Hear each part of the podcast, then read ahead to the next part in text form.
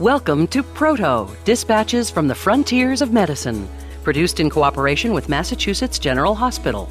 Your host is Dr. Bruce Bloom, Esquire, Ashoka Fellow, and President and Chief Science Officer of Partnership for Cures. Discovering a new use for a failed or existing drug has been entirely serendipitous. A drug in development to treat angina failed, but became famous as Viagra when some of the test subjects reported interesting side effects. There are other notable examples, and now scientists are beginning to repurpose drugs in a more systematic way. How is drug repurposing research carried out? Why is it important? And what are the hurdles to bringing these new uses to market? Joining me to discuss these and other drug repurposing issues are Dr. Frances Toneguzzo, Executive Director of Partners Research, Ventures, and Licensing, and Dr. David Borsook, neurologist and neurobiologist with appointments at McLean Hospital, Massachusetts General Hospital, Children's Hospital Boston, and Harvard Medical School. Dr. Toneguzzo and Dr. Borsook, welcome to the program. Thank you very much.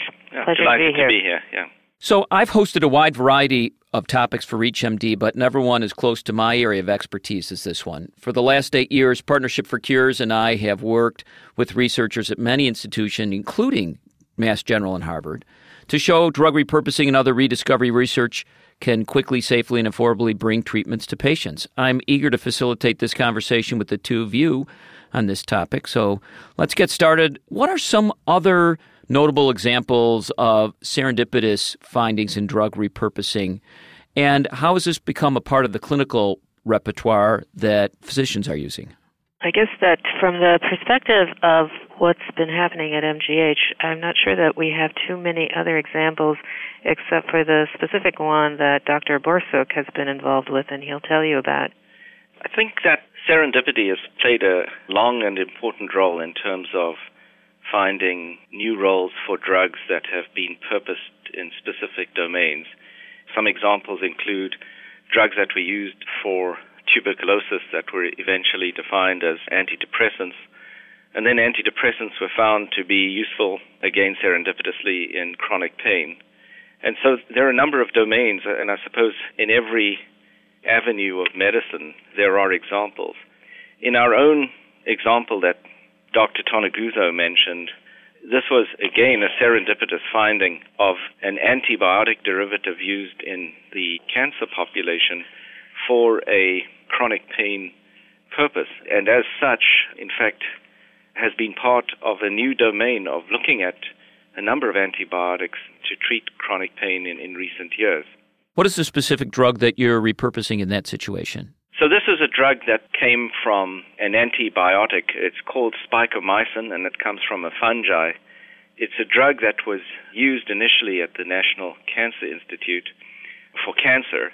And as it happened in terms of our observation at Mass General, a patient who was being treated with this drug, an experimental drug, who had had pain for over 10 years, had asked me to be with him when the drug was administered. And prior to the administration of the drug, you could not touch his hands and, for that matter, his feet. He had a severe neuropathic pain condition where even just touching the skin of his hands or feet produced significant, unbearable pain.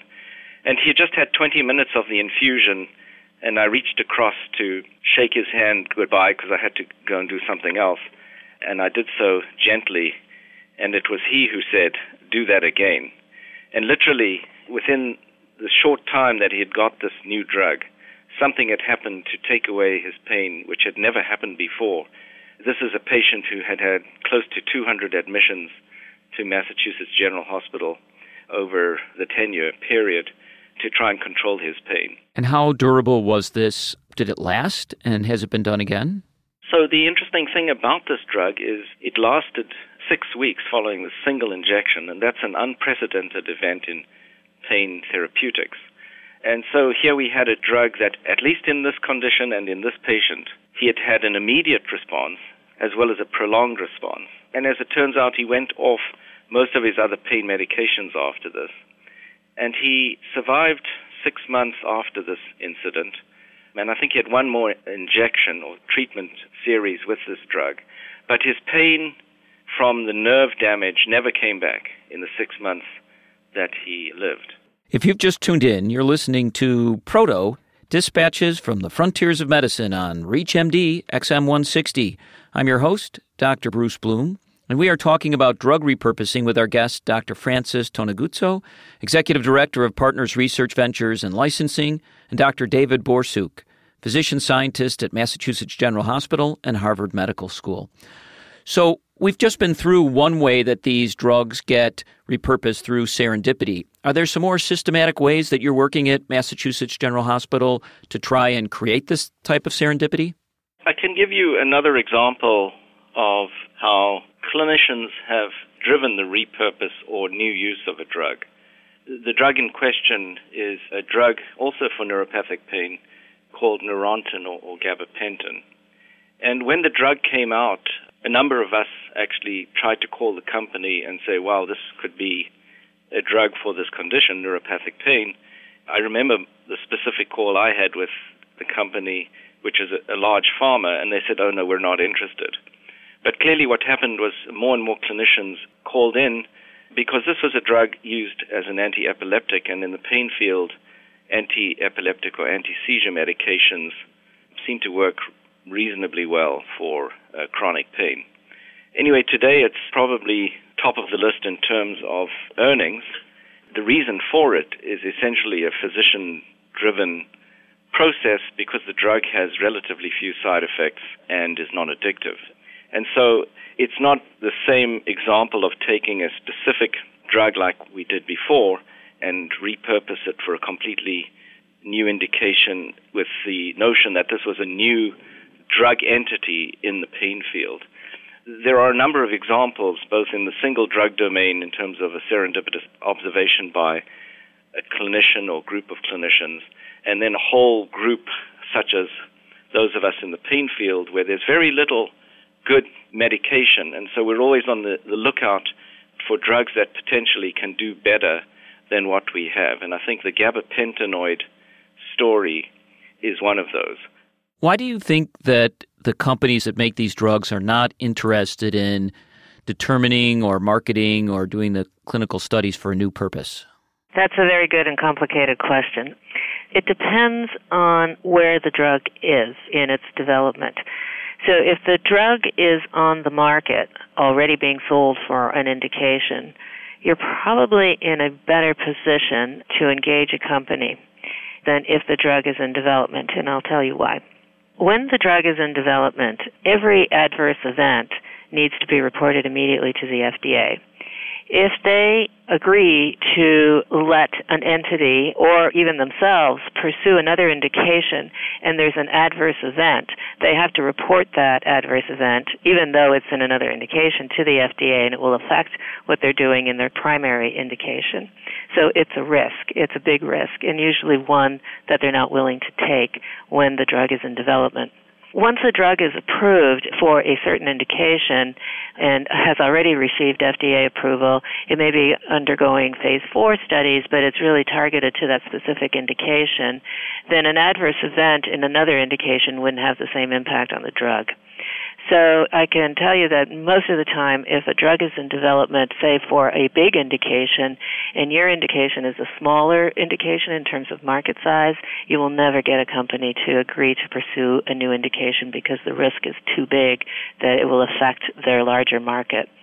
But as I said, once the drug is being sold, it's a slightly different equation. So let's talk about when a drug has been proven in the scientific literature to actually have an impact off label, but maybe it's a generic drug, so there isn't a pharmaceutical company that's going to pursue this. How do those kinds of treatments get into clinical care? And what are some of the things that scientists do to help make that happen? Well, in general, they don't. And that's the unfortunate issue at hand. There are probably in many hundreds of drugs sitting on shelves that don't have any market value.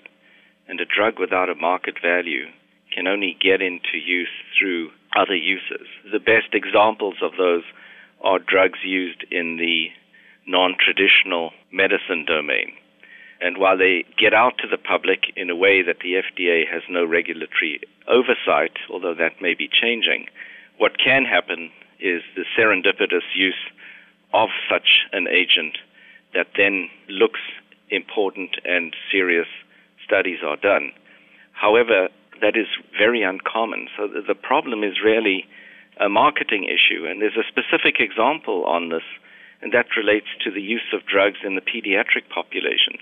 We use drugs in kids for which there have been very few proper clinical trials for efficacy and safety.